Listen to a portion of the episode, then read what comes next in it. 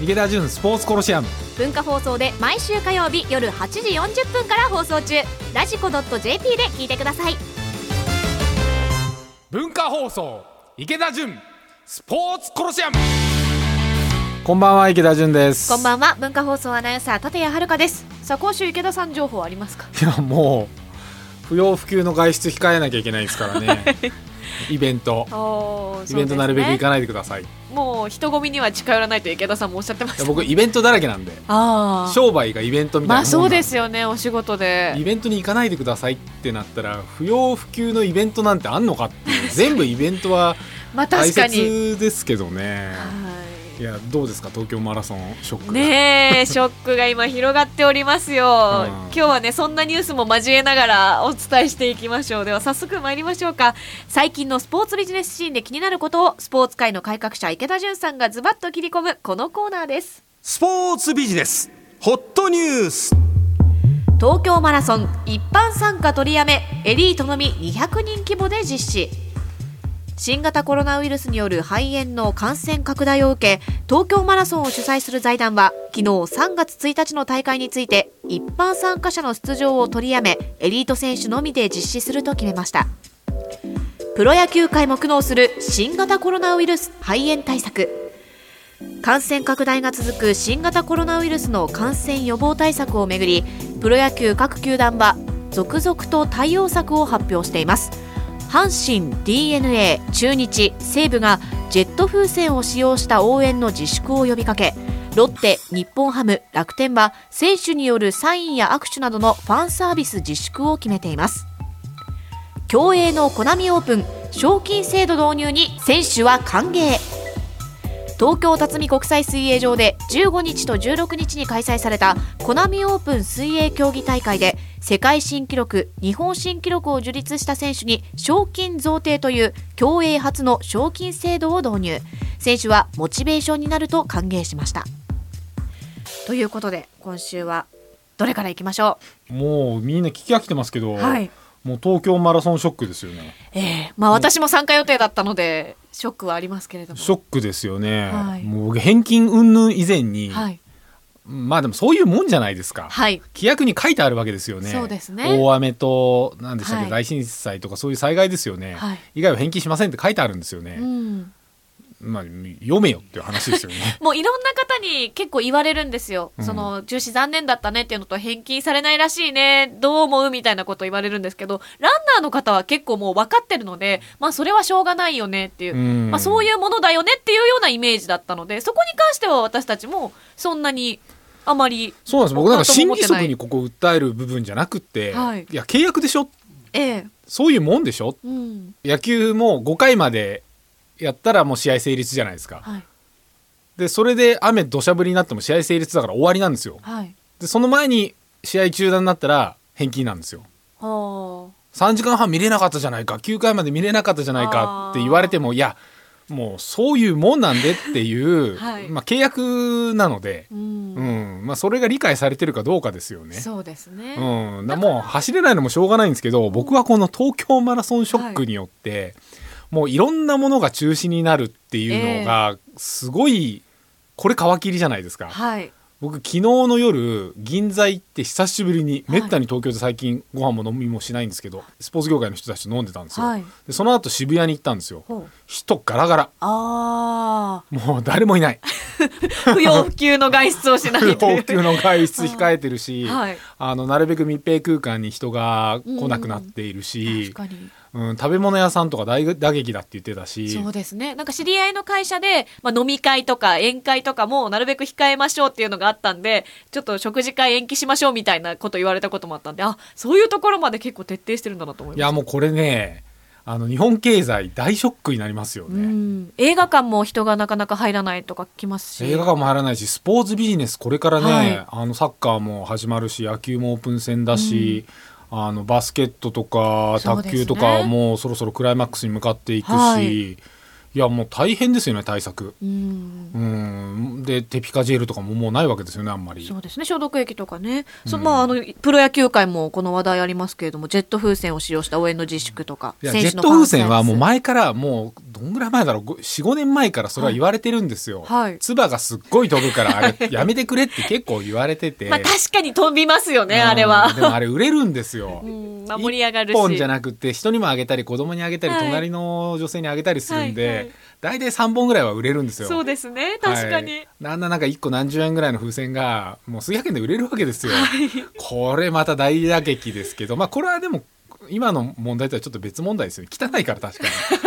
に。まあ、そもそもどうなんだっていう問題もあって。だしベトって落っこっていくんですよあのしぼんだ状態確かにあのの。飛んだものが自分のところに落ちてくると確かにちょっとあって思いますもんねあーって思いますよ蹴っ飛ばしてどけたいけどなんかそれも前の人と横の人に申し訳ないなとか思いながら。 そうですね、うん、だからまあそういう問題もありながら、い、やまあスポーツ自体がどうなっちゃうのっていうねうん、東京マラソンがやめましたからね、うん外ですからね確かにあれやめると、はいアリーナ型のやつどうすんの、そうですうねん、これから国際大会どうすんの確かにこれどう収束していくのか、はわかんないですけど、まあ皆さん同じこと言ってると思うんですけど、僕はスポーツ業界から見ると、はいわ、東京マラソンから始まったなって、これは大きいな。おーエンタメ業界、スポーツそうですか業界全部に一気に今は波及しているし、それ超えて会社の飲み会まで波及しているし、い、うんはいうん、働き方改革にいい方向に働けばとかそういう問題じゃなくて、これ GDP とかに影響してくるなっていうのあがー、すごくスポーツ業界にいる人間としては、うんね、悩みますよね。確かに、うんまあ一番大きいマラソン大会がこれの措置を取ったということで、あとあカラのオケとかももう今人いないですからね。ああそっかあと風邪をひいたら休みましょうみたいなのが今更こう出てくるっていうのも不思議だなと思いいまやしでたももう花粉症なのかインフルなのかなんだかわかんないじゃないですか、自分でも症そう状すねというのに、はいうんなかなか悩みますよねこれそうですね、うん満員電車も危ないしとか、満員電車も危ないし、はいそんなこと言ってるとみんな緊縮ムードになって出控えるんですよ、うん自宅はい、経済が回んなくなるんですよそうですねこのオリンピックイヤーに。うんうんなんかもう早くでもこういうのってリーダーっていうかトップの問題なんでは国いが先導して会社のトップがこういう時には休めこういう時のイベントはやめろ、うんこういう飲み会は一切禁止って言わないと、うんね、右習いでな、ね、育ってきている国なんでなかなか自分で全部判断しろって言われても不要不急って言われても不要不急って何なんだってはい悩んじゃいますよね、うん僕にとってスポーツとかコンサートは不要不急じゃないですからねそうですよね、はい一大イベントですからね文化放送池田純スポーツコロシアム横浜 DNA ベイスターズ初代社長で一般社団法人埼玉スポーツコミッション会長の池田純さんとお送りしていますがここからはポッドキャストでお聞きの方々にお届けしますさあ前半はスポーツビジネスホットニュースをお伝えしました、うんポッドキャストはどんなお話ししましょ いやもう引き続きコロナでもやりますかう引き続きいきま すいやもう皆さんねあの銀座行った方がいいですよほう銀座銀座はい本当に人いないはだって中国の団体旅行の人全部禁止ですよねそうですね個人旅行はいるじゃないですか、はいはいはい何なんだかよくわかんないですよね個人旅行だって同じだろって思うんです確かけどにまあ確かに外国人の方が銀座って多いイメージもあるしちょっとこううん近寄りがたい感じになってるんですかねそうですね僕なんかだから観光地に住んでるんで、はい個人旅行の人はまだいるんですよただもう一気に団体のバスがなくなったんで、うん最近渋滞も減ったような気が僕はするんですよ、おーそうですか、うん、渋滞も減ったし昨日銀座行ったらはいもう全く人いないへえでとあるスポーツのイベントやっててまあまあ結構有名なはい方なんですよ、はいで僕そのイベントに出てた人とご飯食べたんで後で「いや実はさ」ってそのスポーツのイベント出てたんだよって、まあ結構有名な人たちなんはでいすよ、普通だなっんたからたくさん人が集まるようもうなすごいと思うんですけど、僕なんかその横丁通り過ぎた時にはい、あの56人しか人がいなくてほうなんだこれ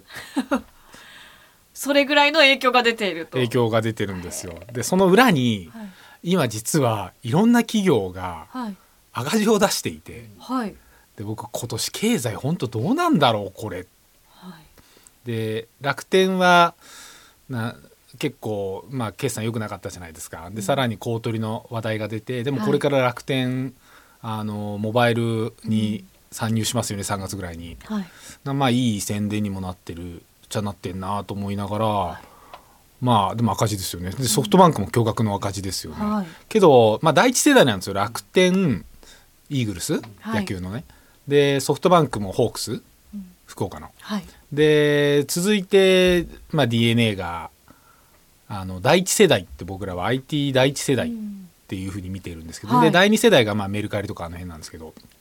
第一世代はあのまあソフトバンクと楽天は本業が大きく成長してるんで、はい。まあ、ソフトバンクなんかもう1兆円のファンドとかまでやってるんで、うん正直そのスポーツの100億200億円っていうのは、まあ、その全体の中で見るとだいぶ小さくなってるんですよね。でまあ1個第一世代の中で DNA 僕の古巣ですけど、はい。はまあもともとゲーム事業うんだったんですよ。はいでなかなかそのゲーム事業が成長しなくって、まあ、今も1,000億切るぐらいの企業に、まあ、ちょっとダウンサイジングしちゃっててそこが500億赤字出した、ええ。うん、で文春かな週刊文春に記事が出ていたと。うんまあ、身売りかみたいな話が出てるんですけど、うんまあ、僕からするとまあ古巣なんで頑張れと。はい。うん、ほんでもう身売りなんてなったらね太陽の時代から TBS 行って、で DNA 行ってで僕ハマスタ買収する時にも、あのずーっとそれまであの身売りまたするんじゃないか DNA の認知上がったら売るんじゃないかあのどうせ業績またお前らの会社何やってんだか分かんないとか下がんだろうって言われながら、まあ、どんどんどんどんベイスターズが売り上げ上がってって、はい買った時多分70億円ぐらいで買ってて。で売り上げ50ちょいぐらいしかなかったんですけど、はい僕辞める時ベイスターズ単体でも110ぐらいまで行ってて、うんで利益ももともとは25ぐらいの赤字だったんですけどはい普通潰れますよね、で10ぐらいのプラス出てさらにハマスターがまあ売り上げで40億ぐらいぐらいあって、で売り上げあの利益も5から10の間ぐらい出るんでまあまあな規模に成長して、はいしたんですよ。でそれが要は今 DNA っていう会社の中で、まあ、かなり注力事業になってて、うんでベイスターズ始めた頃にあの NG モコっていう会社だったかななんかアメリカのゲームに注力だって言って330億円ぐらい出してアメリカのゲーム会社買ったんですよちょうどはい10年ぐらい前、ベイスターズと同じ時期に。ええでそっちに全部注力してアメリカ市場でゲームの会社として名を馳せるんだでそのためにいろいろ認知を広げていかなきゃいけないし、社会的ステータスも作んなきゃいけないしいい人材も取んなきゃいけないから野球っていうのがそういう知名度に寄与するんだっていうので、まあ330対70億円ぐらいでベイスターズ買っていてねはい。でそれが NG モコがまあダメになって、だいぶ前に辞めたんですけど、なぜか減損してなくってのれんの焼却とかをやめ止めててはい。で他のゲームもだだいぶなんか最近良くなくなってきたからっていうんで合わせて減損したらしいんですけどそれで一気に500億赤字出したんですよ。うん。けど多分ねまだ僕ちゃんと決算書みたいなのか知らないですけど、はい800億ぐらいは現預金持ってるはずなんですよ。ほうん、だまだいろんなことにトライできる。う。うんので僕はまあそんな簡単にベイスターズを手放すとはうん思えないだって黒字だしはい。でハマスターには100億円ぐらいのもともと溜まっているって言われていた、あのーまあ、お金っていうかねそういうものもあるし、うん、でオリンピックも来るしでベイスターズまだ満員だし儲かってるし、はい。だからこれをそんな簡単に手放したらもう本当にやばいうんで僕ら70で買ってて、まあ、ハマスタもセットであれしてるから今多分僕の勝手な見立てですよ、はい。パッと見300億ぐらいはすると思うんですよ。もおお、それぐらいもう価値が上がっうて。うん、で300億が必要になるっていうことはまず800億の現金溶かしきってうん本当に資金繰りまでまずくなんないと、うんそこまでわざわざ今切羽詰まって身売りかっていうと、僕はそんなに文春が身売りかって書くほど、そんな煽られてね、ファンの人たちもうろたえている場合じゃないでしょと。うん。で今のうちにベイスターズが人気あるうちにで人気あるのもですよはい。プレミアムチケットなんでプレミアムチケットになるかっていうとチケットが取れないからなんですよ、まあ、はい当たり前じゃないですか、はい。チケットが取れ出した瞬間に一気に客っていうのはどのビジネスでもはい引くんですよ、へえ。だってチケット取れるからそうか。そういつでも行けると思っちゃうというか。そうなんですだから満員にするっていうことはすごいパワー魔力ではい。満員でチケットが取れないってなったら高くても買う確かに。定価でも買う、うん。 変なグッズついてて5万円って言われても買う、い、や最近のコンサートすごいじゃないですかガ イタレさんの僕もこの前 U2 行ったんですけど、はいえいくらだったっけなピックはい。ギター弾くピギターッのクピしてッますク、はい。あれ4枚ついて1個のセットなんですけど、ええそれがついてグッズ付きって書いてあってはい当日行くまでなんだか分からなかったんですけど、 蓋開けてみたらピックだったんですよまあまあ嬉しいんですけどまあまあまピックついて、え3万あ。ああ。いいくらだったん ですよいやー普通の埼玉スーパーアリーナのこの席だったらまあいいとこ1万だよなっていうのが、おいピックついて3万かって。はい。なるほど。しかも僕4人で行って4枚買ったんですけどあ4個ピックセットが来たんですよ。 あ1個でいいとか思いせめて1個使ったら2 2個 でいい。確かに。 なるほど。そうだからそういうふうに満員になるとどんどんどんどん価格も上げていけるし、うんうんい、い効果を生むんですけど一旦空き席空席が出だすと、一気に入んなくなっていくっていうのが、まああのエンタメでありスポーツであり、うん。うん、だからすごいアメリカのボストンレッドソックスなんてもうずーっと満員満員記録続けてるわけですよそれなんでっていうと年間シートもずーっと高い値段で手放せないようにさせて、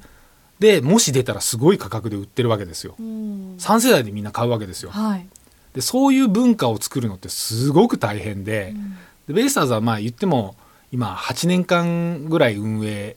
DNA になってからやってて本当に全試合プレミアム化してか僕最後の2年ぐらいなんで最初の3年ぐらい相当苦労してるんでガラッガラだったからうん観光度に泣いてたんではい。で最後の2年ほぼ満員でほとんどチケット取れなくなってそこからまあ増席したりなんだで今5年間ぐらい満員が続いてるわけですよ。はいでこれでまたね身売りだなんだとかいう話が出てで僕が怖いのはだからここでまたコロナですよ、おお。はい。うん、夏オリンピックじゃないですか、はい。でその前段階でこれからオープン戦始まりますよねプロ野球界スポーツ界がどういうコロナ対策取るかによって東京マラソンショックのまんまね、今あの野球のキャンプ地でも握手まずやめましたね、はい握手って本当に危ないんではい。僕らもそれで初年度インフルもらってるんで、おお。うんまあ、ファンサービス大切なんですけどもうそれはしょうがないしマスクもやむを得ないと僕は思うし、ファンと接する時そもそもファンと接する時間をもう持てなくなっていくと思うし、んはい。うんで球場に来るお客さんっていうのもうん。 3万人とか4万人集まるんで、はい。コンコースとかどうすんですかとはい。で飲食とかも売店の人の管理とか、うん確かに。そこの教育はい。お金の受け渡しどうすんのとかまだまだすごい昭和の時代続いてる球場いっぱいあるんで、昔ながらのホットドッグとかね、ええあの揚げたようなから唐揚げとかフライドポテト売ってるとこって現金渡す人と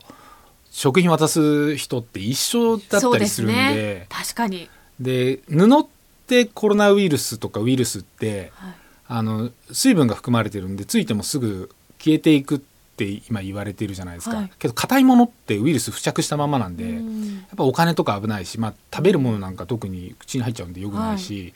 そういう対策をしっかりしていかないと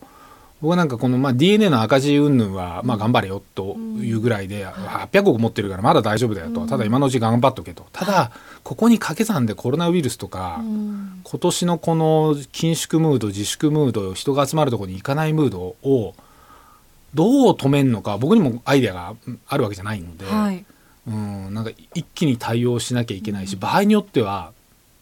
自分で食べ物持ってきてくださいみたいなねああ。もう飲食の売り上げ捨ててでも、はい。もう自分で持ってきたものだけをうん、自分の責任で食べる。食べるというような。うんあーとかね確かに。うん、あーじゃあ今年のスポーツ界は本当にこのコロナウイルスに振り回されると言いますか影響がかなり大きく出そうですね。だって東京マラソンやめちゃったじゃない ですかですね。やっぱりそこをスタートにどんどんと。いやこっからスタートでだって一般参賀もそうですね15万人かなんか中止ですよねうんだからもうそういう不特定多数の不要不急なイベントだから不要不急ってさあ冒頭にも言ったんですけど僕にはよくわかんないんですけど、はい。不要不急って難しいけどイベントごとを結構やめていくことになるのかうーんどんぐらいここから広まるかもよくわからないしただ今日、安倍さんがマスクを6億枚はい増産体制に入りましたとか発表してたじゃないですか、はい。 6億枚ってことは一応国民1人当たり6枚ぐらいは行き渡るわけですよそうですね。はい。うん、まあだから大丈夫なのかなと思いながら もうマスクアルコール、はい食べ物、うん手洗いで徹底して人が集まるイベントを楽しむっていう方向にどうやってか持ってってくれないと、スポーツ業界大変ですよね。はいうんえ今週もスポーツビジネスホットニュースお伝えしました 続いてはこちらのコーナーですスポーツ夢ぐり機構アスリートスポーツ選手にとって温泉はコンディションを整えたり疲れを癒したりリハビリしたりする格好の場所ですそこでスポーツ選手にまつわるとっておきの温泉話をご紹介していますが、えー今回は私立谷がおすすめする温泉です、はいえー今回ですねあの埼玉です秩父の三峯神社幸運閣というところで、み秩父好きですね。秩父好きですね。はい あの、私はあの、林家太平さん、落語家の林家太平さんと一緒に番組をしていて、はいその太平さんが秩父の出身でおすすめしてもらったんですけれども、この三峯神社、奥秩父のもう山の上にある神社で、もう関東屈指のパワースポットと呼ばれています。あの、毎月1日のみに手に入れられる白い木守りっていう木っていう文字が書いたお守りがあって、それをあのフィギュアスケートの浅田真央さんがお姉さんの舞さんからプレゼントされて、その後ものすごく活躍したというような、あの、うんものすごいお守りがあるんですよ。で、今うんむしろ人気になりすぎて、1日に人が集まりすぎてしまうので、今ちょっと半歩が休止になっているというほど、いや僕埼玉でかなり仕事しているつもりですけど、はい埼玉ってそういうのって全然伝わってこないんですよね。奥、奥のチームの方から伝わってきてないですかいやだからいいものいっぱいあるんだろうけどいや、そう全なんくです知らないっよていう。はい。で、この三峯神社なんですが、あの神社のすぐ隣に、んあのというか神社の一部に宿泊施設があって、そこが幸運閣というところで温泉もあるんです。私、去年の夏ぐらいに、その太平さんにお勧めされて一人旅に行きまして、そこに泊まったんですが、もう本当にこう、なんかこう空気が違うというか、 なんか、いい空気が流れてるなっていうのは、もう気ま、気まもりはなかったんですけど、感じるほどで、うんあ僕の一人旅苦手なんだよ。えー まあ家族と一緒でもいい ですよ。家族と一緒でもいい です。まあ一人の方もいらっしゃいましたし、泊まってる方、ご家族の方とかカップルの方とかもう平日だったんですけど結構たくさんいらっしゃって。で、えー温泉は、えー三峰で神の湯ということで、あんまり広くないんですけれども、お肌がすべすべになるような、こうちょっととろっとしたお湯で、もう体がポカポカするという感じで。で、宿泊するとですね、朝一番にご祈祷をしてもらえるんですよ。うんで朝ちょっと早く起きてその宿泊した方々で並んでご祈祷をしてもらえるというのがこれが特におすすめだからしてきなさいと言われて行ってきたんですけれども何本人当で買っにたんですか。まあそれはまあ秘密ですけ 秘ど密ですかいろいろあのねあの心願成就とかいろいろ2つまで選んでいいですよって言われたんあで。あと、樹齢800年を超えるご神木があったりとかあ、ーなんか縁結びの木があったりとか、とにかくものすごいパワースポットということで、お湯もなんか浴びてるといい気分と言いますかう。ん去年あの台風の影響で一部あの土砂崩れがあっていや一時期ちょっとお参りできない期間があったんですけれども現在は、えー道路も復旧して、えーお参りも宿泊も行われているということですで宿泊だけじゃなくて日帰り温泉もありまして、日帰り入浴は料金が650円うんで時間が朝10時半から夜の6時までということですのでちょっと寄ってみるのもいいかそうもでしすれねません、秩父に行ってみないと。はい。ただね、ここ行くの大変なんで すよ。アクセスご紹介しますけれども、えー西武鉄道西武秩父駅より西武急行バスでおよそ90分。駅からかなり遠いです。ああ三峯神社バス停そんなに山深いんだ秩父って駅はい。えー三峯神社バス停で下車して、そこからまた15分くらい歩くという。結構バスもですね、乗っていくとこんな細い道通って大丈夫かなっていう。よく一人で行きましたね。まあそうですね。物事を考えるにはとてもいい場所ですいやよ。僕あのいい年こいてやっぱ寂しいのと、はいちょっと怖いから一人無理っすもん。でも、私もちょっとその山奥に一人で泊まるの怖いかなと思ったんですが、その宿泊施設もそんなに怖い感じじゃなく、綺麗で普通に、本当に普通の宿泊施設で、ご飯も美味しかったので、何か考えるときには山にこもっておすすめでございます。うんじゃあマラソン休んでそこ行きますか。 そうですね。それもいいかもしれません。登山の方も上にそうやって登っていかれる方も多いということでした。えー今日は私のおすすめする埼玉秩父三峯神社幸運閣をご紹介しました。さあ今日もエンディングです。一人旅が苦手な池田さん。一人旅み苦手だし人混みも最近もう苦手だ そうし、いやもう僕はね銀座がびっくりだったああなー、もうそれほどの衝撃だったというこいとでやす衝ね。撃ですよへー博品館におもちゃ買いに行ったんですけどガラッガラ、ああ誰もいない銀座6も行ってみたら誰もいないあー、まあ、それは買い物にはいいのかもしれないですけど、なんか逆に店員さんとマンツーすぎて入りにくいし ちょっと気まずい感じも気まずいでその後ご飯食べに行ったんですけどそこもガラガラ、あの同伴の人がちらっとほらいたぐらいあーそれも少ないへえまあお店にとっては本当に大打撃ですよねいやこれ大打撃ですよ、うん早くにどうにかしてほしいけどどうどうできんだどうやって収束していくかの目処が全くわからない状態と言いますか、全く分かんないけどもう僕はもうね過度に、あのー恐れてももうしょうがないと思ってるんで,、はいで今日もなんか会議でしたらマスクしてる人の数はいを、まあ、あの年配の方々が言ってたんです大体駅とかで見ると7割がマスクしているとあーまあそうですねマスクしてない3割は何なんだって言っててはいマスクが手に入らないのかうん無頓着なのか俺はかからないと思っているのかうん確かに、うんまあ、手に入り入らない方もまあもちろんいらっしゃると思いますしうんでもしてない方に限って咳してたりしますよねそうでもそれが花粉症の可能性もあるじゃないですか。 そうですね時期的にうんうんすごくなんか今難しいなんか閉塞感みたいな蓋されたようなはふむ雰囲気がちょっとあるんで、僕は率先してあんまり人の密集したところは行かないですけど、はいあのなるべくこう食べに行ったりとか、イベントに行ったりして自己管理しながら、もう僕徹底してはいあのエレベーターとかにアルコール置いてあるじゃないですか、はいもう不必要にあ見たら洗うようにして てそうですね。これ大事ですね、確かに。はまあ、ここでね、対策をしながら、明るいニュースもどんどん伝えていけるといいですね。そうですね自分の身は自分で身で守ってはい、はい対策を進めてほしいですね。顧客主義ではい、はいえーということで、今日はこのあたりでお時間となります。ここまでのお相手は、池田純と文化放送アナウンサー立谷遥香でした。ではまた火曜日の夜